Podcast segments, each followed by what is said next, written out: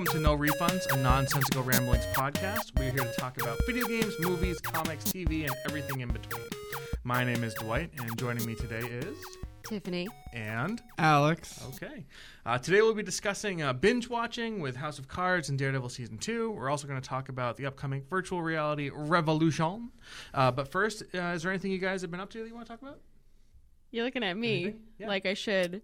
Sure, go ahead. well, no, wait, wait, wait. Tiffany started the first week. I, I- started the second week. It's- I think it's your it's turn your to start. turn. I am the host. I don't want to start, but sure. Um, yeah. Okay. So recently, I've been playing. Oh, uh, I haven't been playing. I played once a game called Firewatch.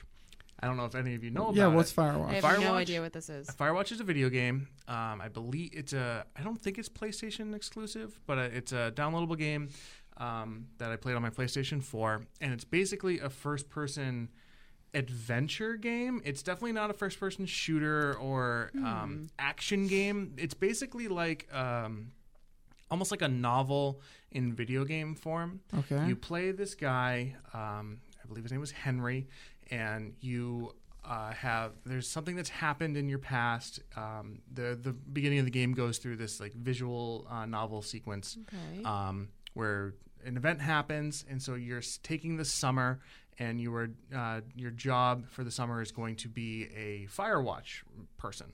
Um, you work for a parks uh, department, and you are in I think it's Colorado, and you're on top of like a, uh, a mountain, Okay. and you're it's your job to uh, be scanning the horizon for fires, and it's all about him and uh, his relationship with the other with his boss whose name is delilah and it's about this summer and it's there's nothing um, overly exciting happens in the game but it was fascinating. It was a lot of fun to play. It was visually uh, beautiful. Like the the art direction in this game was uh, gorgeous. A lot of oranges a lot of like they, they rendered this landscape in a very stylized way but it was uh, gorgeous to look at. Like there's a lot of vistas and a lot of mountains and you're climbing through caves and you're um, just try, uh, trying to discover uh, basically you're, you're trying to last the summer and there's a mystery that, that happens. I don't want to go into and spoil but you pick up um, uh, it's not uh, you basically find like these letters from people and uh, you're on the first night you're there your uh, fire watch is broken into and you don't know who did it. And so it's this this like mystery that that builds throughout the summer and it was awesome. I, I, I it sounds so boring. I get it, but it was such a fun experience, and it was like that's what it was. It wasn't a video game; it was like an experience. yeah, yeah. it I- sounds like a like a good plot for a coming of age movie. It kind of was. Uh, That's the what it dude, your- feels your, like. your dude is forty, so it's kind of like a reverse. Oh, coming of age. yeah. It's, it's it's like a midlife crisis, basically. Type yeah. of deal. Oh, I It's- like it. It, it was really really well done, and like you finding like the secrets of the mountain. There, there's something that happened in the in the mountain's past that you that you discover, and it was just Huh. a lot of fun. There was some genuine like tense moments uh, as I was like scaling down um, cliff sides and stuff like that, and it was just uh, a lot of fun, and I really Wow. enjoyed it. it it kind of sounds like a game I played not too long ago on Steam called The Vanishing of Ethan Carter. Have you heard of that game? I've heard of it. I don't remember much about it. it's found. It sounds very similar. Mhm. Um, and that makes me kind of excited to play it Yeah. because I I loved the game Vanishing of Ethan Carter. it, this genre of, of video games seems to be kind of taking off recently. Like Yeah. a lot less action oriented and more about like the tw- the story. Uh, there was another game called Gone Home, which I haven't played, but that is also like you're in that one. I believe you're this girl walking through your house, and like as you're walking through it, is triggering memories of Right. what happened in there. Ooh. And so it's it's all about just like what had happened in your past. From what I understand, I haven't played the game, but like there's like a twist, obviously, and it, it's that style of game. Like there's the in Firewatch, there's spoiler, minor spoiler. There's zero combat whatsoever. Like you never s take a swing. You literally like n- barely ever see other people in the game. So it's it's really isolationist. It's really an interesting experience, and I can't recommend it enough. That sounds like uh, awesome. It Uh, really, really was. And you said you only played it once, so it's Yes, it's not I- a long. Um, it, it took me about, I want to say five hours to, to go through the whole thing. I played it. I wanted to play it specifically in one sitting because I'd heard so much about it, and um, uh, Tiffany was gone for the day, Yeah. and so I was just like, I'm just going to sit here and I'm going to play this entire thing. I played I played it um, in like two chunks. I took a break uh, for a little while to, to get some food, Right. but it was basically an uninterrupted just experience, and it was an cool. awesome way to to go through the game, and that's how I would recommend doing it.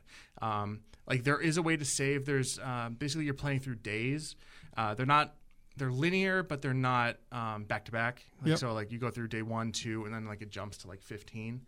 So, those are like the logical breaking points if you were going to take a break. But I I would recommend playing it all in one shot. It was a blast. Cool. Uh, like I said, beautiful art, uh, incredibly well written, and there's um like it. it there's uh, dialogue choices, which is a pretty common thing nowadays. But Right. so you, like you can you can uh, draft your guy to be kind of a dick, or you can be like super nice. And it's I, I want to play through it again at some point and make totally radical choices. Right, right. It's like a super mega advanced choose your own adventure book Yeah, it's basically a choose your own adventure novel. slash coming of age movie directed by Zach Braff.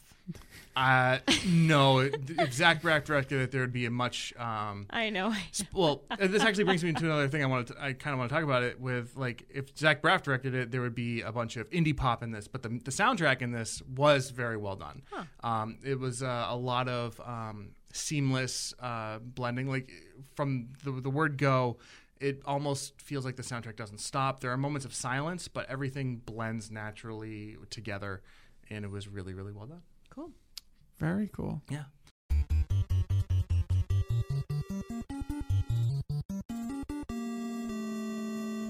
So there, I went first. Um, who would like to go next? That's what I've been doing. Is it gonna be me? Yeah. Sure. it's- It's gonna be Oh man, I want to talk about a game that I know we have all been playing and a board game. Oh. Can we talk about Mysterium? Sure. Sure, what is yeah. Mysterium? So Tiffany? Mysterium is, according to the game itself, is an asymmetrical board game, which is a fancy word for saying that there is one person who is doing one type of has you know one plays one type of role and other people are playing a different type of role um, but all working together for the same goal. So basically we so there's there's a ghost. There's a ghost and that they're trying to communicate with these psychics okay, that so the, so the ghost is one role. I'm saying go- this like I don't know what it I- I know, so the yeah. ghost is one role, and the and, And the, the psychics, psychics are are, are the are, are the group yeah. of people. So it's like this person has been murdered, and this group of psychics is, try- is getting together. They can only do it. I don't know. It, the story is like they can get together once a year on Halloween and try to figure out who saw, you know, who killed this person. Samhain. Samhain. Sorry, sorry, hipster. No eye rolling over there. I know. like Um, trick or treat. I don't know what so- you're talking about. I just lost my train of thought. So there's They get together on they get together and That's they, the story. that's the story. So the way it's played is it's very clue-like, where each person who is a psychic has um, they're trying to solve a specific, you know, who did it with where and with what weapon, and the ghost is knows everybody's scenario and is trying to give people clues and visions in the form of these really weird cards with abstract art on it, and it's super frustrating but super fun at the same time. So you might get a, you know. I, f- I think when we played, I forget your your guy was like your your um When we played, uh, When we it was- played- it was all three of us. no no no this is when we played with your with your parents. My parents. Okay. So it's We- it's a, it's a we- game for all ages. Alex, you and I play. Uh, you, me, and Tiffany and uh, Chris played, and then the next day we, We went played over to my again. parents for Oh, Easter, for Easter? and we Yeah. played it again. Oh, so that's awesome. for example, Dwight had um his culprit or his his suspect was a you know aviator type looking guy, balloon, you know. Charles Lindbergh. Yeah, Mm-hmm. He- yeah. He, was like a. He looked like a chauffeur. He I don't looks see like how she got aviator somebody, whatever, whatever.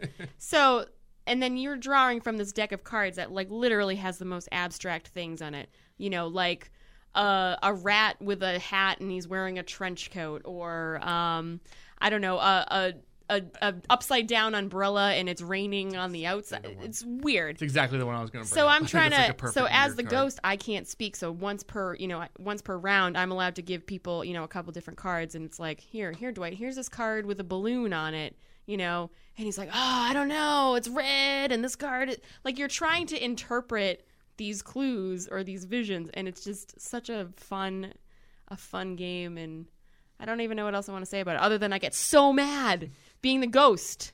Well, yeah, being being the ghost is. Uh, I've only been the ghost once. Um, it's a it's very interesting spot you're in because you're not allowed to communicate to the to the psychics in any other way other than the cards. Like you're not allowed to talk. You're not allowed to give them any sort of hints. Um, that's the like so the only way you can do it is through these cards. And so putting them down in front of someone, and you're looking at your card, and you're like, oh, this card is really pink. I hope that they they're drawn to the pink thing in on on the um, game board or on the other cards. You put it down, and they look at it, and they're like, "Oh, there's a red ball in here. I bet you this ball has to do with something else." It's like they're not looking at the specific clue that you want them to see, and that can be incredibly frustrating. Yeah, it's a very But- interesting way to learn about how people dissect things. Because, like, I'm looking at these cards and I'm like, all right, looking at, there's a lot of, you know, using things like Alice in Wonderland is something that comes up a lot because it's an easy thing that people know, like down the rabbit hole.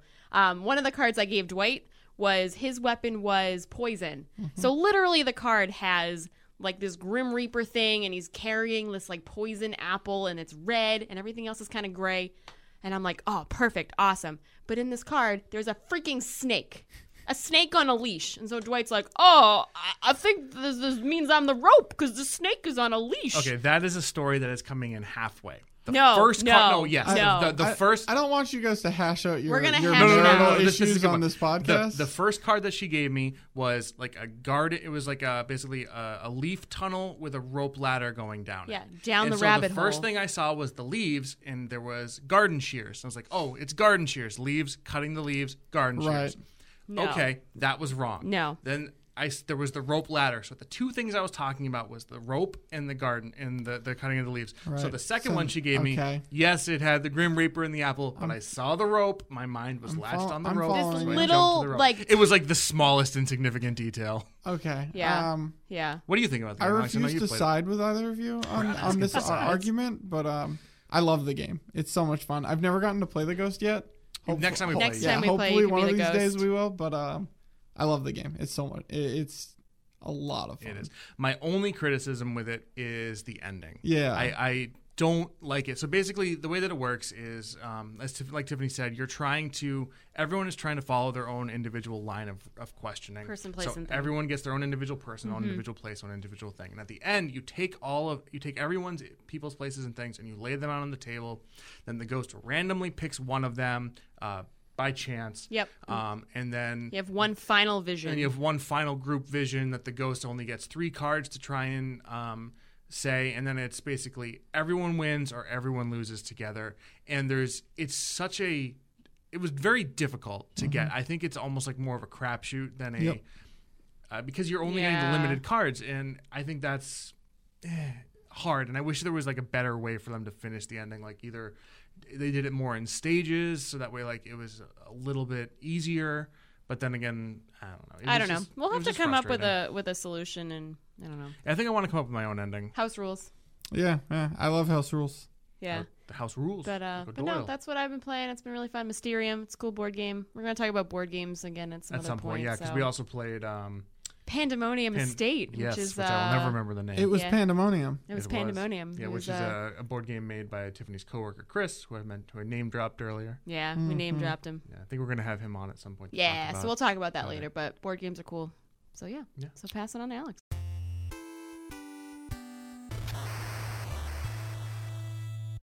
Oh, my turn. So, Yeah. um, since the last time we talked, I actually went to the movie theater. Not Oh. not just once, Oh. but twice. You went to the Wow. cinema. I went to the cinema for a cinematic experience, and uh, Was it an experience? yes, both both movies that I saw were both definitely experiences. Not necessarily the same experience, but they were both experiences. What did you see, and which one do you want to start off with? I'm see, I'm torn as to what one. Let's start on a good note. Okay. I, I went and Okay. I, I, Spoilers. I went and I saw Zootopia. How is that? It is as amazing as everyone's been saying. Really? Really? Okay, I It is- haven't heard that much about it. I've just heard it's good. That's That's all you really need to hear. Okay. I, I mean, it's got the Disney name on it, so like, are you really that worried about how good it's gonna be? you know not anymore. This is something I've noticed recently. Is the Disney movies have the Disney computer animated movies have gotten a lot better, and now it's the Pixar movies that you kind of have to be wary of. Yeah. which is weird, but Well, I, I think it's good that you know John Lasseter has his hand in most of the Disney animated movies now, anyway. Mm-hmm. So it it's helpful. makes sense. Uh, but this movie was awesome. It was really, really great. I had some issues with the third act being too telegraphed for me. but that's It that is It's a- might be movie for Bobbies. that Yeah, might be that might be a a personal issue, and that's a terrible excuse. It's a kids movie. That's a terrible excuse for it to Yeah. because I think there's plenty of great kids movies Yeah. that Oh, aren't yeah. that aren't like that. No, I, I agree with that, but saying it's just because it's telegraphed doesn't mean it's not satisfying. Right, right. I, I'm, Oh, I'm okay. not saying Yeah, it's not yeah. satisfying. I just I have an issue with how telegraphed it is. Like Okay. other than that, I thought it, uh, the undertones and the themes of the movie were perfectly told, and uh, it was really funny. I I, I loved it. I good. really really loved it. There were a lot of also like pop culture references tied into it, and all, some of it was just kind of like they took um, pop culture things and then put like an animal spin on it. So you see it in the That's cute. background, and you're like, oh, that's that's pretty funny. I I can't speak highly enough about the movie. This may be a topic for another day, but do you think something like a pop culture reference, or maybe the, the ones they use, do you think that's going to hold up? Because that's one of my that's my biggest quote unquote issue with a lot of movies that rely heavily on it, i.e., like DreamWorks films. Right. Is they they rely too heavily on on pop culture stuff, and then you watch it. We watched, I think it was Over the Hedge, like five Oh, years after it came out, it was and it was just like I remember that. That's not funny now. Right. That's a that's a Yeah. horrible joke. Yeah. I I don't think most of these are um, too integral to the story Oh, okay. for it to really be that. Um, they're like passing references. Oh, okay, that's fine. It- it- that, that's good. I don't think anything any of it's integral t- to the Okay. point where it'll age poorly. That's good. Um, That's yeah. so weird because when I remember seeing the the marketing for that, and I was like, "Oh, cool! Jason Bateman's voicing an animal, and there's a rabbit in it, and that's cool." Like it just the the marketing at first didn't get me, and then when I started hearing, "Oh my god, it's amazing," I was like, "What is this movie about?" See, I I felt very similar, but like Yeah. my my excitement for it ramped up as I saw more about the movie. Like Yeah. the first trailer I saw was literally just Jason Bateman, uh, like was his the white fo- his screen one, fox right? on Yep. a white screen with like a bunch of animals walk and him just talking, monologuing, and I was like, okay, that movie. I don't know what that movie is, but okay. Yeah. And then it drops and it's like Zootopia, Disney, and I'm like, okay, it's got Disney, so I, you know, I'll give it a chance. Then the second trailer I saw was the one. It was in front of Star Wars: The Force Awakens, and it was the full. It was a real trailer. It, it was. Yeah. It had um, the fox, or Was it the Jason Bateman's one? fox, and with the sloth. Yeah. And I saw that, and I was cackling in the theater. I loved that. And I'm like, that looks so funny. I'm s- I'm getting really excited for this movie. And then I finally started hearing reviews, and I'm like, okay, this movie's as Mm-hmm. good as I like was starting to expect it to be. So I finally went and saw it, and it was exactly what I was hoping it would be. I, I think the the first couple of trailers they were like a year and a half out though. Oh, yeah. They were it were very very It's long. really it was a long time ago. So I think that's part of the reason why it wasn't Uh, like telling you anything about the plot or Yeah. the story. But that, that's just weird that they would even have trailers. That's a Yeah. topic for another day But- because I hate teaser trailers like Yeah. that. Tell me something about the movie. Don't just put a character in here that's voiced by a semi, you know, well-known person and then expect me to be on board for this or be excited about it. Yeah. Uh, Because Michael I'm not. Bluth is very Yeah. well known. No, I know. I know him. I don't know what I yeah, expected. Jason Bateman. I think outside of, of Arrested Development and, and some other weird romantic comedy type movie, like and Juno maybe. Like I don't Horrible hear bosses. horrible. Come- come- yeah, but come like on. He's been he's done a couple of mainstream he's things. pretty I don't famous. consider him a household name.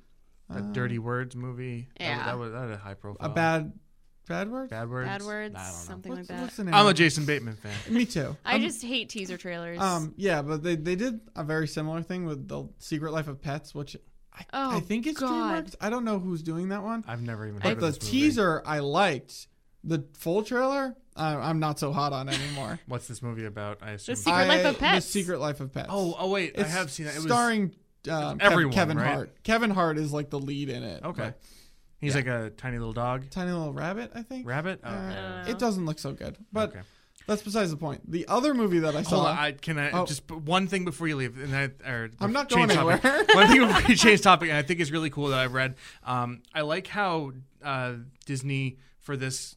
I think it was on Finding in the War Room that I heard them talking about it, but they took cues from their old animated Yes, movies yes. for how the animals move and react and how they're styled. Right. I think that's awesome that Disney is keeping Yeah. with that type of film language. It's so cool. Like um, Nick, not Wolf, Wilde. Nick Wilde, the character, the fox played by um, Jason Bateman, is styled similarly to Robin, Mm-hmm. Robin Hood, Hood, yeah. and the fox from Fox and the Oh, Hound. Yeah.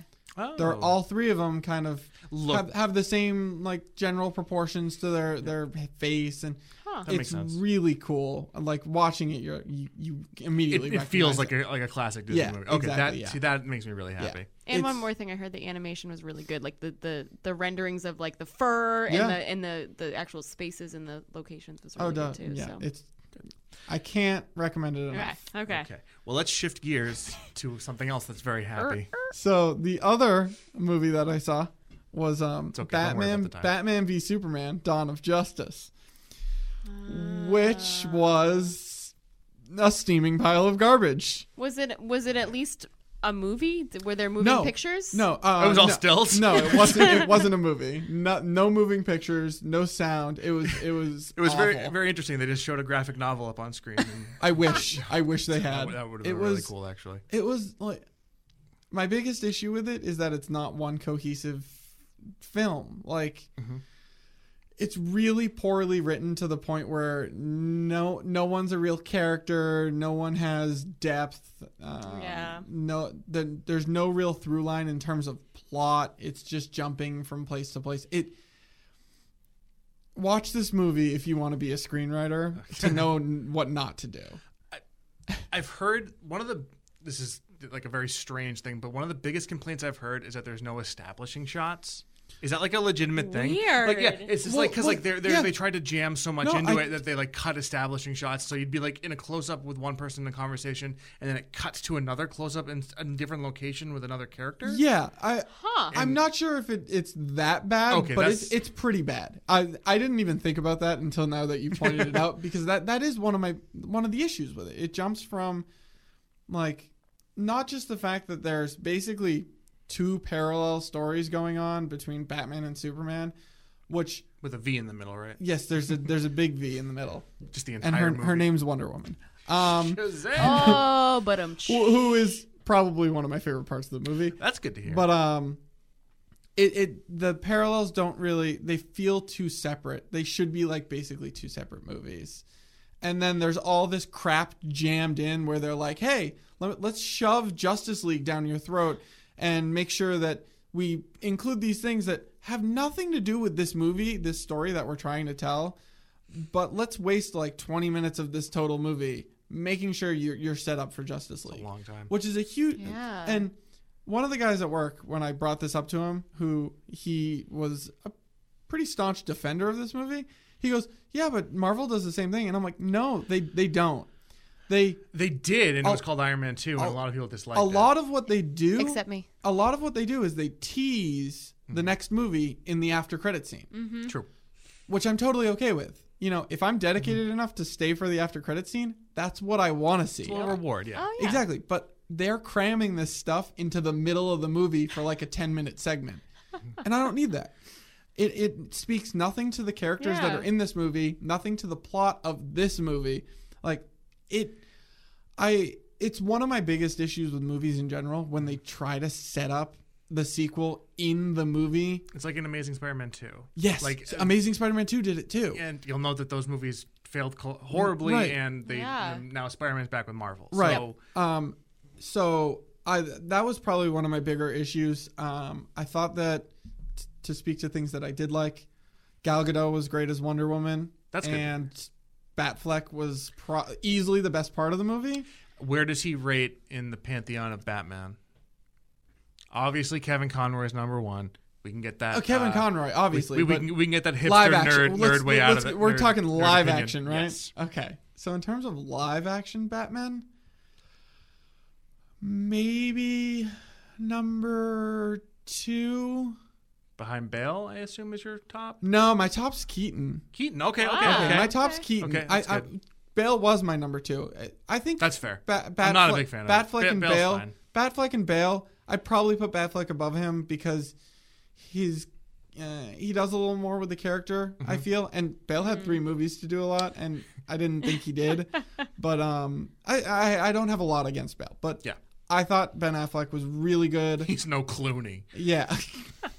oh my god. Um, yeah, I don't even consider Clooney and Kilmer when I have this conversation, but um, I thought Ben Affleck was really yeah, That's good. phenomenal. That's and nice. a lot of people have been talking about um, this Batman's a little more violent Yeah, than most Batman. I've, I've heard certain things. Right. Um. Not to. I'm not going to get into spoilers, but uh, he's a little more violent than most Batman characters, and I'm okay with that because it seems to fit the movie more. Well, I've, I, in, in the trailer, um, I saw Robin's suit, and Right. there was writing on it, and so Right. that that's an implication to certain stories Right. in the in the comics, and so I can see him having not grown and not grown grown's the wrong word, Right. but it, that's affected him, and, and, it, Devolved, and it feels like that. I think that's a response to, to right that. right right uh, but um see what what i would have liked to have seen and this comes back to the writing is cut out all that sequel setting up stuff put it in like an after credit scene i'm co- cool with that and substitute it for more character development like that like tell me why batman is not the batman that we're used to seeing in movies mm-hmm. and I don't like those people that are going, no, you're you're bringing with your with you too much of the comic information. You you can't hold it to that standard. I'm holding it to the standard of I've seen like eight Batman movies before. Yeah. Yeah. I I'm expecting Batman to be more s- similar to this, and he's really different. And I'd like more of that character development, especially since Batman was the best part of the movie. Why don't you just put more Batman in it? And I love that because I remember when they first announced that Ben Affleck was going to be Batman, and people trashed People, it. Yes, lo- they people did. lost their minds. They People always lose their lost mind their about everything minds, and they nowadays. were like, "Oh, this is gonna be awful. It's gonna suck. Oh, he's that's, why would you do that?" And all I'm hearing about it because I haven't seen it either. All I'm hearing is that he was one of the better parts oh, of the movie, Oh, Well, and he I was, mean, did a great job. It's not that hard when the stuff about Superman is just awful. I mean, Yeah. like Oh, Superman's It's- boring. they they try Personal to do opinion. all this, you know, religious and political Eh. like allegory. Jesus. Yeah, allegory Yeah. and stuff, but it's way too on the nose for it to seem intellectual at all. Like they're just they're just like, "Hey, just in case you didn't know what we're trying to say, here you go." And it just got to be too much for me. Um like I said, I'm really disappointed in the script. David S. Goyer, who wrote um, He wrote Man, he wrote Man of Steel as well. he wrote Man of Steel as well, which I will defend Man of Steel, though most people hate it. Haven't I'll seen it. defend it. He also wrote The Dark Knight, which most people love. So Huh. you know he's kind of hit or miss apparently. Most but most people, not people in this room. I would like to. to that's a topic for another a time, topic for which, is, which is a. Uh, but um, a Chris for today. Terrio, who wrote Argo, also wrote this one with Huh. with Goyer. So that surprised me that the two of them together couldn't how much do you think came from studio involvement. Yeah. like I was gonna say, how much do you think was them writing it? Like, do you think they wrote what they thought was a great movie, and then the studio came in and said, "Well, we need to set up seven films See, now." see, that's in- how I in- feel it Involve went. this, involve this. I wouldn't be surprised. That's that's a little inside baseball, but I wouldn't be surprised if that's what happened. It's the same issue that um, Whedon had with Age of Ultron. Yes. There was like three or four sequences, the Thor one that that he had to add Yep. due to studio mandates, and like I know he had a major falling out with Marvel, and that ended Yeah. his relationship Right. with them. So I, yeah, I agree. I think that this movie has a lot of the same issues as Age Age of Ultron, but because Age of Ultron had like ten movies behind it going Yeah. in, it it could have those issues and still be pretty pretty okay. I, I liked Eh, it. it wasn't Yeah. bad. I- This, I this enjoyed it one more than has most this one has one movie in the franchise already, Yeah. technically, Yeah. and it just it can't hold itself its own on that. And it's so frustrating because you, like you said, you you have these decent to good to excellent writers on these things. Right. You know, your your studios need to trust your writers, Right. And that's why, not to like go side topic, but that's why a lot of people are going to Kickstarter and funding their own movies because then they don't have that. They can tell their story they want to Mm-hmm. tell and not have. Warner Brothers come in and be like, "Yeah, that's great, but we really need you to do these six things." Well, like, Right. why didn't just somebody over there just write it? Because you know, why are you hiring writers and wasting your time? Well, I, I think a lot of that has to do with the fact that these are giant characters that Mm-hmm. they have so much investment in. But when you get a character like Deadpool, which I know Alex, you didn't really enjoy the movie, but Deadpool and like Guardians, which are lesser known properties Yep. and they're less, um, like they're not as in, they're not as mainstream. So you the filmmakers can do more with those and make them outside the box, make them a little bit more inappropriate. And- But and you- those even movies have been Guardians had an Infinity Gem in it, though. Yeah. yeah, that's not okay. Okay, no, that's very true. That's very true. And that part of the movie was the most like screechingly halting Yeah, part of the movie. I, I won't disagree also. Thanos in that movie. Yeah. Yeah. But it was cool to see Thanos because Yeah. I'm a big sucker for But that. you know, if if and you're saying, oh, these movies were pretty fun and they were good, and because the writers could do their job, like you hire mm-hmm. these writers to write your script, and you know, yeah, there's input from other things, but like yes, Batman and Superman, they're they're big properties and big names. So then hire somebody you trust with those characters, Right. and then you know, like Yeah. that's Zack that's it, it, it also didn't Zack help. Snyder. It also didn't Yeah. help that it was like two and a half oh hours. god. and the and, R and, version and the gonna R be version's going to be three. three hours. It's so oh, gross. it- That's it hurts. It's excruciating.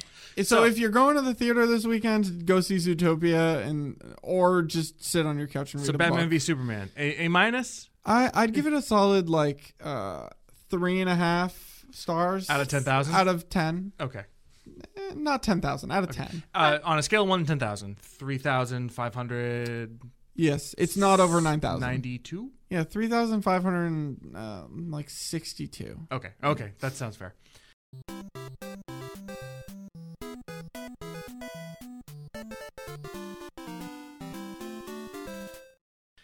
Okay. All right. All right. So That moving on to our main topics. I told you that those early ones were going to be big guys. Yeah, we So- have a lot of opinions. Yes, we did. So kind of continuing with uh, not even Marvel superheroes, but that's a horrible transition. Yeah. Wow. Bad transition. Cut. Yeah, um, I'm I'm Cut, three for restart. two now. Yeah. Uh, Anyways, Alex, you wanted to talk about um, House of Cards has recently dropped. So is Daredevil season two, and I know that you were watching those. Uh, what's your thoughts? Um. I like that this episode is the Alex tells us about things. um, yeah. I kind of like it though. I do things sometimes. Yeah, So it's good, um, it's I good. recently caught up on House of Cards season four and Daredevil season two, and just a brief spiel. I liked both of them. Mhm.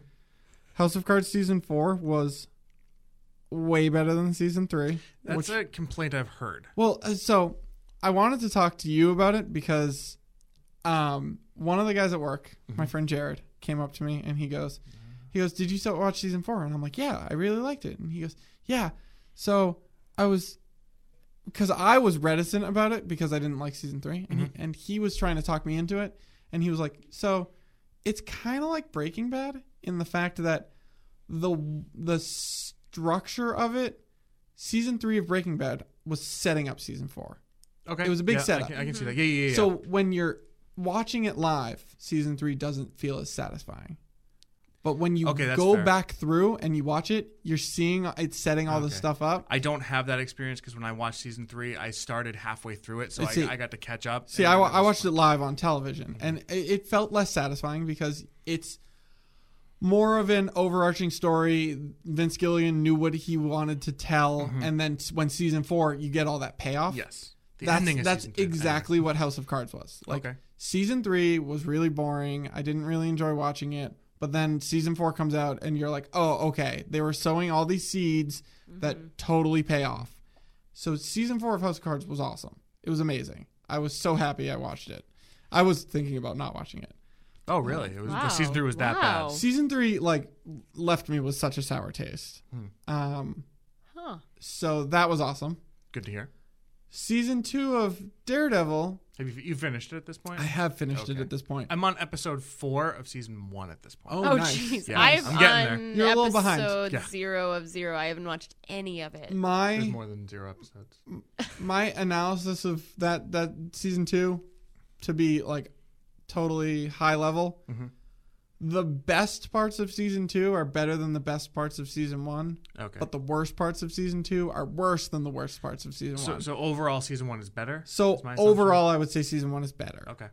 On average, they might be Mm-hmm. pretty close to the same, but I would say I'd rather watch season one. I'm now. I, I know what the plot of season two is, more, like give or take. I know uh, Dare uh, Punisher and Elektra. I, I know that's kind of the thing. Do you think it has to do with the fact that um, Kingpin is a much more interesting villain than D- Elektra and the Hand um, and the Punisher, or because I personally So- have never liked Elektra and the ninja stuff My in my, general. my issue with it is that I felt that the Punisher stuff was way more interesting and could have held up an entire season. It Oh, could have okay. been a full 13 episodes of just that. Well, they basically split it, don't they? Exactly. It's, so it's like six and six and seven or whatever. Yeah, it's basically they split it so that the first no, it's not split in exactly Obviously in halves, perfect. Yeah. but um I felt like all the Punisher stuff was way more interesting in terms of characters and arcs and uh, character interactions between Daredevil and Punisher and how they're foils basically for each other. I thought this was all really interesting, and then they introduced Elektra, and I'm like, now this is this just got boring. Not to say that the girl that plays Elektra's bad. I, I didn't I dislike her. I didn't. I didn't hate it. I just, I just, it wasn't as interesting to me, and it kind of jarred me out of wanting to continue watching the show. Um, Mm-hmm. But, you did o- finish it, Overall, yeah, I finished it. Obviously, and you finished it in a binge. yeah. I, Ooh, I that blew, was a I good blew segue. through it in I want to say like thirty six hours. Wow. Okay. So, with, so that's that's taking us to our next portion of this topic, which is the binge watching. Do you Right. think that in that 36 hours you had the you were able to like absorb it in a in an effective pat like effective, effective way? You didn't get like burned out on it. Do you think maybe that's why the later stuff was as was less good to you? I you mean, think? I, I'll, I'll go back and watch it, but, but uh, I'm I don't think that's the problem. Okay. I I, I I'm fine with binge watching. Uh, on the whole, I think that it is how how to say. There's my issue. My big issue with binge watching is that I feel like I need to binge watch at this point because everyone does it. okay. Oh yeah, something comes out on Friday. If By some- Sunday, it'll be Right. completely done and dissected. Right. So if I'm not Yeah. if I'm not binge watching it with everyone else, I'm gonna be way behind the eight ball because everyone does it. But I'm I'm cue ball. no, Okay, I'm gonna be behind the eight ball. like the magic one that you shake up. Yes, the one that you shake up. I got you. Um, what I do like about binge watching is that it's it gives um, creators a different outlet and a different way to look at making t- television. Mm-hmm. Yes. because I feel like one one of my biggest pet peeves in terms of week to week uh, storytelling is the uh, cliffhanger. I guess You Is have to end, or everything has to either Every- be wrapped up or end. Like, everything. It feels like more and more, especially with like my monster of the week or crime shows. They always have to end on a note that's just like, "Oh, you're going to be back next week because this was a super exciting ending," which irritates me. I feel like more with the Netflix releases and full seasons, they don't have to do that anymore because you don't have that week where you have to wait to see something. Mhm. So they can end it. And I, mm-hmm. I noticed Daredevil did this a lot. They end it on a super neutral note where, like, someone will just be having a normal conversation and be like, bye, and then walk away and then fade to black. Hmm. And you're like, that that's just, Yep. you don't feel like you're shoehorned into trying to find a way for, to get your audience to come back that's a really good point. and I really enjoyed that. I noticed that while when I was watching House of Cards season four. I noticed that when I'm watching Daredevil season two, but they still end the entire season on one of those notes. So Well, I that's fe- fair. I feel like they haven't Mm. totally found a way to circumvent that kind of trope that makes me roll my eyes most of the time. Mm-hmm. But I like that I don't get it after every episode. But when you're in a situation like Daredevil season two, clearly they know they're coming back for a season three. I don't think there's anything wrong with that, or at least at this point they're what building up towards Defenders, Right. Uh, at the very least. So we know there's more coming. So I'm fine with them ending on a like, oh, come back for this character again, Right. because eh, eh, that seems fine to me. See, I love the I love the idea. See, I don't partake in binge watching, but I for the same reason Alex said, I like that it's released all at once and you can tell that story how you want to tell it. You don't have to like for example, we were watching Dwight and I were watching Game of Thrones and we stopped last season because there was just the episodes were kind of fill, not fillery, but it was set up and it's like if I had watched that by last season, you mean season four? Sorry, We stopped season in four. season yeah, four. we stopped in season four. We didn't watch. Season. So you season finished five. season four? Uh, is that the one that ends with Arya leaving the boat, leaving on the Yeah, boat? yeah. Yeah. Okay. Yeah. So I guess it was season five that we started. Spoiler Yeah, we started watching season five and then and then kind of That's- you're right, stopped. you're right. Yeah, Um, okay. Just kidding. I thought. It, But I thought we stopped season four. had and so so when we started watching Game of Thrones, oh my god, I'm like having like a s- I'm gonna have to sneeze in a second, so I apologize. Um, my eyes are watering. Bless you. Um, bless me. Um, but when work? we started watching Game of Thrones, it was I think season three was just about to come out, so we had we had or we I forget we we watched a full season. We watched a Mm-hmm. bunch of episodes back to back, and that's when I got hooked. And it was when I know I was like, "What am I watching?" And then I was in. I had them back to back. had them back to back. But when we started watching them week to week, it became like, why? It, it just wasn't enough to satisfy me. Now I think if I go back and watch it all at once, it's going to be like, ah, okay, because you know it just it's a complete thing. It's you know it's there. It's going to have a beginning, a middle, and an end, and you can watch it kind of at your leisure, and that's kind of you know I, like th- that. I think we had the same issue with Doctor Who. We did have the same issue with Doctor we Who.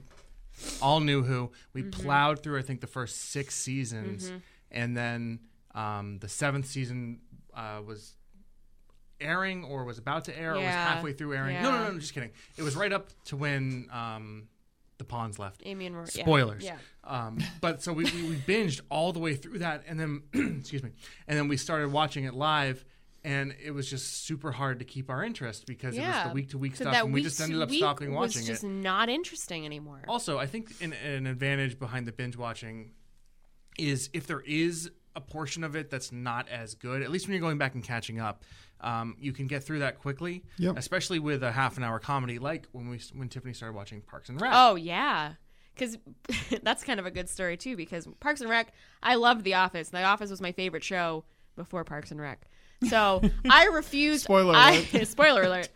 I almost refused to watch Parks and Rec, and I watched. I think I watched like maybe, and I watched the pilot. I we definitely watched the pilot live. and I was like, "This sucks." Yeah, I I'm totally on board with you guys. I, This- I absolutely yeah. loved The Office, and then I started. I watched Parks and Rec live. I watched the first three episodes, I think, Mm-hmm. and I was like, "This is garbage. This is absolute sucks. pure, unadulterated garbage." It was definitely not very good. I, To start with. Yeah, but to then- start with, But then I got sick, and I got sick, and it was like I had Of- the flu of everything. everything. No, I got sick, and I was like, I need to watch something, and I watched. I plowed through the first two seasons, right? and I was What we like, like to call the poop. the poop. I'm But just kidding. Even season Bec- two is Mark much, be- much better. Mark But, uh, Bennett, I, much um, better. I- but it would go, it was shockingly good. Yeah, whenever um I've had so many Mm-hmm. people I've actually had two people at work tell me that Parks and Rec is garbage and Oh, they've only seen like the first season. yeah. I'm you like, have to. Get That's through not the show. I And, I, like, I to usually talk t- about I usually just tell them I just go skip season 1. Just start Skip with it. season 2 episode 1 and go. Yeah. Well, season and- one's only like seven episodes Right. anyway. Yeah, but it's it's it's worthless. Yeah. It- you don't need you need to know that um, Chris Pratt fell in a pit. Yep. There there you go. Yeah. And go. Yep. And, um, and those two people, I both told I told them both skip it, and they both loved it. Hmm. Uh, it's Yeah. that first season is so bad. Yeah. So the binge watching helps in that aspect Right. because you can plow through the horrible Yep. first season. It's not horrible. Well, you but know- you, can get to the good stuff, Yep. which, We is, did- which works for it. We did the same thing with Community.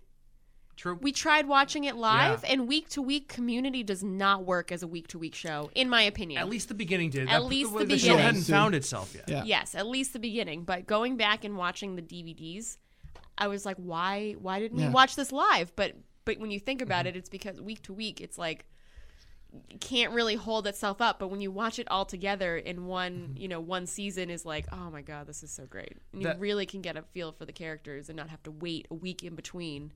That style of water cooler talk, from what I can tell, is all but disappeared at this point. Like the oh, did you catch the the latest episode of Scandal last night? That was just a Parks and Recreation reference. I just Nice. threw out there. Um, but like, I feel like that type of stuff is now. It's not the water cooler response. It's now either the message board or the the internet talking. It tends to like that's where all those those conversations tend to happen. And so the week to week just feels more muted to me. Yeah, like it, they- it's not it's not a tactile thing that I can get excited about because I'm not like talking with people. It's a there's- very older generation There's thing. there's also um just such an oversaturation of shows at this point that God, you don't always watch the same shows as any, True, yeah. anyone really. Like Yeah. the only show I ever week to week talk about with people is Game of Thrones. well, that because makes, that, because that's, that's a every- cultural phenomenon. everyone Yeah. watches Game of Thrones Except except, for you guys apparently. but um, I've read ra- the books. I'd rather binge watch it. but I've yeah, listened to the books. I, I I completely agree. Mm, You know, there's no none of that. You know, Mm-hmm. water cooler talk, as you say. But but I do have an issue with um, with binge watching to an extent, uh, and it has to do with the point you actually brought up earlier, where you said that if you don't binge something, you're going to miss it. I don't like that now. Outside of like a Game of Thrones or something, that's huge.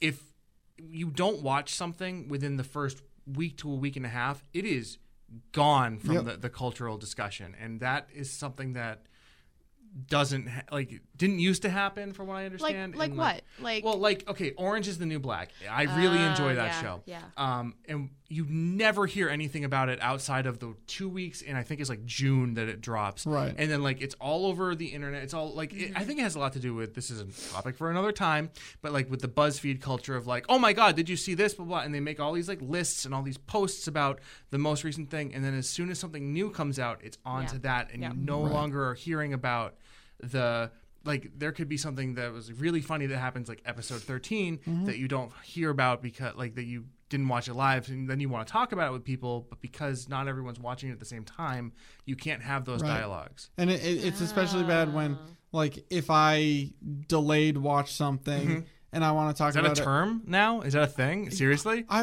I, I, I just said it. okay but okay I, Alex I'm not. TM sh- I'm not sure. Yeah, I'm gonna trademark that. you heard it here Um, first on no refunds. uh, if I like delay watch something uh, on Netflix and then I go into work and I know somebody else watched it when it was live, I'll be like, "Oh, remember that thing that happened in this episode?" And they'll be like, "It's been so long since I watched yeah it." it's oh, it's rough Yeah. It's It- yeah, it's yeah. So binge watching, I'm mostly okay with due to.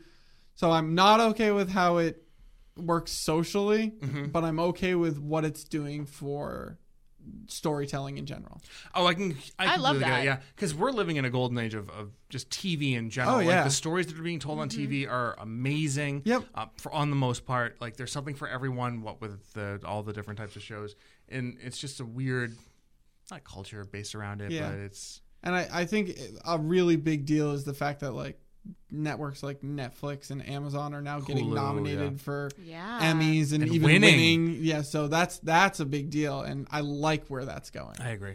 that just kind of comes back to the, like my conversation about like writers like you know people are these writers and these producers are going to these small and they're not small anymore but they're more independent i Right. think of netflix and a hulu and amazon as more independent Right? Yeah, you're yeah. Not you're completely not an agree. abc you're not an nbc so you can do more with it although netflix did ruin arrested development Well, I was going to say that, that that's not exactly on this topic. no but, i know i the know but the idea that you can of that these places are now resurrecting old things as Yeah, well and yeah. dropping them in a binge watchable Yeah. format. Right. it's a really But cool but yeah yeah, to go to to your point, Tiffany, it that's com- very similar things are going on currently in comic books. yeah A lot yeah. of the a lot of writers and creators are going to those more quote unquote independent Mm-hmm. um, publishers Yep. so that they can have that creative freedom and actually make cool things. yeah but which to shift from the comics back to the TV, like that that's great. But when you get a creator that's allowed to do anything, then you end up with something like the Arrested Development, which Right. wasn't that great and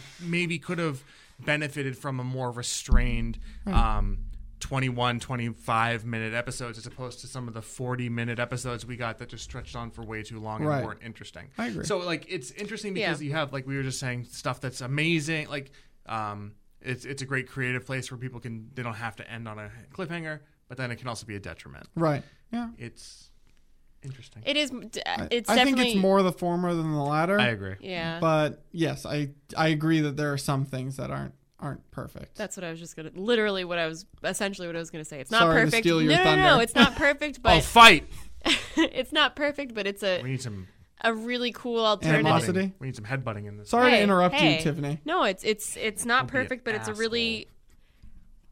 I will wait. I'm gonna put on my teacher voice. I didn't say anything. I'll wait for you to finish. No, it's it's it's not perfect, but it's a really cool alternative to watching things live. You can watch it at your own discretion, and Yeah. you know, you choose to be a part of that conversation. The the oh, did you watch? You know, They should call it leisure watching. leisure watching. That's what they should. Yeah. They should try As to opposed to promote that. Yeah, watching? yeah. Yeah. yeah that, that has a less negative connotation Leisure Yeah. watching. Anyways. Let, let's let's start it. All right, leisure watching. tm TM. Leisure watching. TM. no Can't returns stop. colon leisure watching Can't stop. can't stop won't stop Can't stop. Won't stop. All right. Can we? What are we do, talking about next? Okay so moving on This, this, is, the a, this is the episode of awful segues. Yeah, Yeah, oh, yeah. about it. Um, In how other about news- watching TV on your new virtual reality machine? Oh man. Just kidding. Well, not just What's kidding. Horrible, horrible thing. that? Anyway, so the next thing I'd like to talk about is the advent of what is com- uh, the advent of virtual reality, which is coming up fast and hard. Um, this is something that That's is what she said. nice. so The Office. the the newest thing that broke that I wanted to talk about was Sony has officially announced the price point for their new virtual reality thing, the Sony the PlayStation VR. Um, in the next coming months, we're going to have at least three, if not, I forget the exact number, but there's there's three major virtual reality headsets that are coming out. So this is something that is on the horizon. It is fast approaching, and it is looking to be like it's going to be a reality. Um, A virtual. virtual. Oh, yeah, I didn't even mean to do that. That was a perfect lob. So, what do you guys think about the virtual reality revolution that's coming up? I know Tiffany has a. I have- uh, you guys looks like you have similar opinions. I'd like to hear Tiffany go oh first. God. Okay.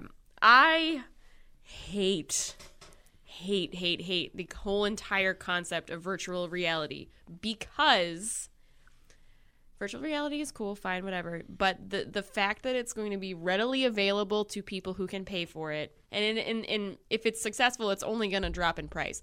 But we're already tied to our phones. We're tied to our computers. We're tied to social media. We don't interact as people. You know, we are right now. But everybody's like on their phone and doing stuff. I'm just afraid of what virtual reality means for the average American person. You know, it's going to be like you're going to go over to someone's house and instead of sitting and having a conversation with them, it's going to be like, "Oh, put on this virtual reality headset. And we're going to you know, we're going to communicate in virtual reality instead of just being present with people." Like it's just a weird a weird concept that I don't think people are ready for. And that's I don't like it. I'm scared. I'm scared of it. I'm afraid of it. Of what it means. Well, get off your your lawn Yeah. chair, old man, join the join know, the future. I know. No, I, I I completely understand that that fear of it, and like to put it in a perspective, like I can't imagine sitting on the couch next to you yeah, and having on a virtual reality headset and being like, you go over there and like we're not gonna interact. Like I'll be sitting here doing my thing and you be sitting there doing your thing, and it's like we're enclosed in our own world. But that's not that different from if you're in the other room playing your DS and I'm in the living room playing mm, uh, Destiny or something like that. Like uh, it's not that. No, it's not. It's not that. It's just the concept of like you have a world. We have outside. We have real things. It's like this is this is just. I don't understand the need to be in like if I want to I mean I don't know what the intent of you know doing the virtual reality is but like for example if I want to go you know go to the Grand Canyon in my virtual reality machine like just go to the freaking Grand Canyon But that costs thousands of dollars Yeah. for plane tickets But, like- and cars and. but what is what is the point of sitting there. But what is the point of sitting there and looking at a screen and being like, wow, it's like I'm really there? It's like, what is the point of that? I feel like that is such wasted time and wasted energy. Well, that I Not- think is yeah. un- I think that's an unfair statement because then that's just saying any sort of entertainment is a Right. waste of I, yeah. I'm. I'm saying, how does your argument not apply to all video games now? Anyways. but just that just that concept of wow, I can I can be anywhere I want to be in my virtual reality machine. It's like go outside and read a freaking book, go take a walk, like just I I'm afraid of just I mean and I'm I'm guilty of it too. I sit here on my phone and I'm like, "Oh, what's going on on Facebook?" Like I'm just scared of what that means for the future and what that looks like. Are we going to all be like in WALL-E where we're sitting in our little pods just like being driven around and like have no sense of anything? I can like only hope. Yeah. That's but my, that's, that's my dream. terrifying. That is terrifying to me as a person who has feelings and emotions, and you know. Oh, so you're talking to the wrong. People. I know, I know, I know. Wait, This you is- still have emotions? Um, I thought I thought you were Yeah. done with that. I Yeah. thought I thought you you took care of that. I'm just scared. Rum ham. Um, All right. I No, no, I, I understand what you're saying, Yeah. Alex. t- I yeah, I understand what you're saying, but you know, I'm not that negative on it. I I just don't see I think it's cool, but I, I d- maybe I just don't know n- enough about Well, it to know was- why why I'm, I should be interested Yeah. in it. What is the purpose of it? Well, I mean, I, I, the way that I look at it is like, I, and I and I get those concerns of like, well, it's going to disconnect people, which is ironic because it's going to make you more connected to the games, to the experiences. I I just think it's a exciting. Uh, full, full disclosure, I'm not 100 percent into it. I'm just kind of taking this stance because like I feel like there's a lot of push in the other direction. Right. Like I think it's going to be a really interesting way to experience uh, just a, the next level of like entertainment. And I sound like such a like a buzzword spokesperson right yeah, now. you do. But like it's Synergy. yeah, there's gonna be a lot of synergy. no, but it's just exci- I think it's really like the the concept of like I'm playing this first person space game, for example, and I put on my reality headset and now I'm in the cockpit of my of my spaceship. I can look around and I can see there's an asteroid over there. There's a, another enemy spaceship. Like I like that that seems like it's going to be a really cool and immersive situation to me. And there's other like benefits for it too. Like I, I've I have used um, Google Cardboard. That is a Google Cardboard is basically like a D, not a DIY, but it's like a really cheap uh, Yeah, version of yeah. like a D- uh, virtual reality headset that you just put your phone into, Mm-hmm. and it's got like a mirror uh, thing in there, Mm-hmm. and it's used for you can use it for like YouTube videos and stuff like that, and it makes.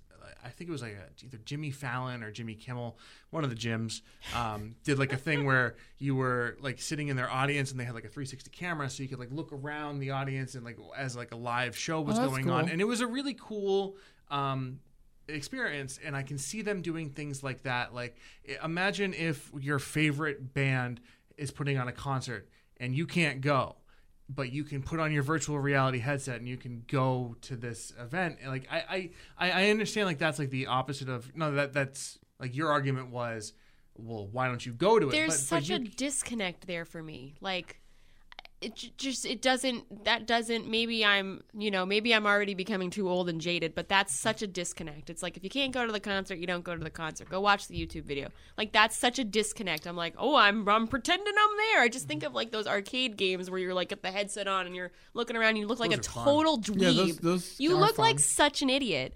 And it's like I don't I look like an idiot doing like, can you imagine just walking down the street and just seeing a bunch of people like with the "Ooh, I got my virtual reality"? I, like, I don't, don't. think that's going to.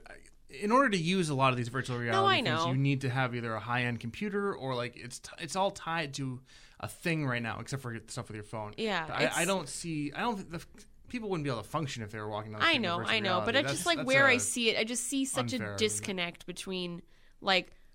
I can I personally can see no nothing that I do in my day-to-day life where that would be useful to me at all. Yeah, but but it's the I don't majority need- of this stuff is supposed to be like an entertainment thing. So like that that's the same thing. Like there's no benefit to playing video games. Sure, but there is hand-eye coordination and, and strategy and stuff like. There's tons of benefits of video Then games. Then I'm sure that those benefits apply to the virtual reality. but it's just well. it's just you know you see the way people consume video games and entertainment and stuff and it's like at what point does that become too much you know Mm-hmm. you said you spent five hours on a sunday involved in one game and that's you know but with this virtual reality i don't know maybe people are going to sit there for 12 to 24 hours and just be completely immersed I, it's no, like I think that's a legitimate. it's those extreme the extreme situations I saw Sword Art Online. You know, where does that line? Where do you draw that line between? I mean, there are people out there that play, you know, online games, and they're like, "I am this character," and like they get like it's the people like that that just worry me. I'm afraid, afraid of it. I don't know. I'm ranting. No, That's okay. I don't think the average person is going to respond like that. Like that's a uh, it is a legitimate concern, but I feel like that also has to do with just like video game addiction in general. Yeah. Um, Right. I'm. My, my, I'm I'm having issues separating her argument from an argument that's just anti-gaming in general. in my mind. Mm-hmm. Yeah, but I'm not anti gaming. I'm just anti like complete immersion in a world. I don't know. I just don't. I, I just don't see that as. I don't see it necessary. Maybe this is a better point. I don't see it necessary in your home. I don't see it as a like. Why do you need that in your home? Why do you need that? for fun. I, Why I, do you- I can agree with that. okay. I feel perfectly immersed in all, all the video games. I Yeah, play. you know what I mean. yeah, I my issue with it is that they're gonna. I like that they're adding a new element that you can play with in, in terms Mm-hmm. of game design, which I'm very interested in. But I feel like most games, and this is just me maybe not being creative Mm-hmm. enough, don't need that added element. it's kind of like to a the- certain It's extent. kind of like 3D movies. That's Yeah. what it reminds me of. I- of, like, why do I need this? But I see, don't. the thing with 3D movies is most uh, most directors just don't know how to use it at this Mhm. point. Yeah. I, I think that a lot of the thing, uh, my favorite 3D movies were directed by like real directors that used it in Yeah. a way that m- maybe I'm getting a little Enhanced off topic, but storytelling. actually No, no, that's fine. enhanced the storytelling. Like Martin Scorsese with Hugo. That's like that was the first time that I saw something in 3D and I went, wow, 3D is actually a technology that can a- add to a movie. And I feel like virtual reality will be very similar. I agree. Like it, that, that makes a lot of sense. Like it's until you've done the the thing or experienced the experience with it that is like virtual reality is necessary. Right, like for. groundbreaking. Yeah, there there was a game that I heard about, and it's a very simple sounding game. It's basically like imagine if you were playing Tetris and you have like this cube in front of you. Oh, yeah, you were telling me and, about that, yeah. And there's a wall in front of you, and you need to rotate this cube to Right. fit through the. There's Yep. a hole in the wall that it's coming, and so as you go through these these holes, the cube then gets larger and larger and Right. larger, and you're you're manipulating it in real time, trying to move it, and the wall's coming, and eventually this cube or this uh, shape gets so large that you physically can't see past it, and so in the game you have to move your head to look. I'm moving away from the microphone. you have to move your head to look around the this this piece, and like yeah, that's something that can be done with like uh, trigger buttons or on your controller. Like it's it's something that can be mapped to it. But the idea that it's like physically on your head is just that's a really cool and unique uh, control scheme for something. And I think that something like that, if done properly, could be an awesome addition. I don't think this is something that's going to ever replace traditional controls. I don't, but I also don't necessarily think it's going to be a fad or. I think it's going to be something that everyone will have a virtual reality, reality headset in their house No. at some point in Nope, the future. Not not in the Stearns house. Oh, I, no, Not I, I, I'm gonna have to agree with you on that Not one. happening. You can go to Alex's house and play. It is Yeah, not. I will not allow. play. It's like I'm like talking to like there will be Yeah, no I'm drugs and alcohol in this insane. house. No drugs. It's like there is no virtual reality in this family. Is there I think- anything else we want to really cover here? I think we're good. Do you, Well, we gotta end it. does somebody somehow. want? Does somebody want to wrap I'll, up? I'll wrap. Okay. Okay. Okay, so I think that brings us to the end. Um, so, uh, thank you all for listening. Uh, this episode of No Refunds, episode two, was recorded on Wednesday, March 30th, 2016. Hosting for No Refunds is generously provided by HC Media and Haverhill, Mass. Our theme song was confo- compo- blah, blah, blah, blah. Our theme song was composed by Kevin MacLeod of Incompetech.com. Uh, thank you all again, and we'll see you next time here on No Refunds. Bye. Achoo. Bye.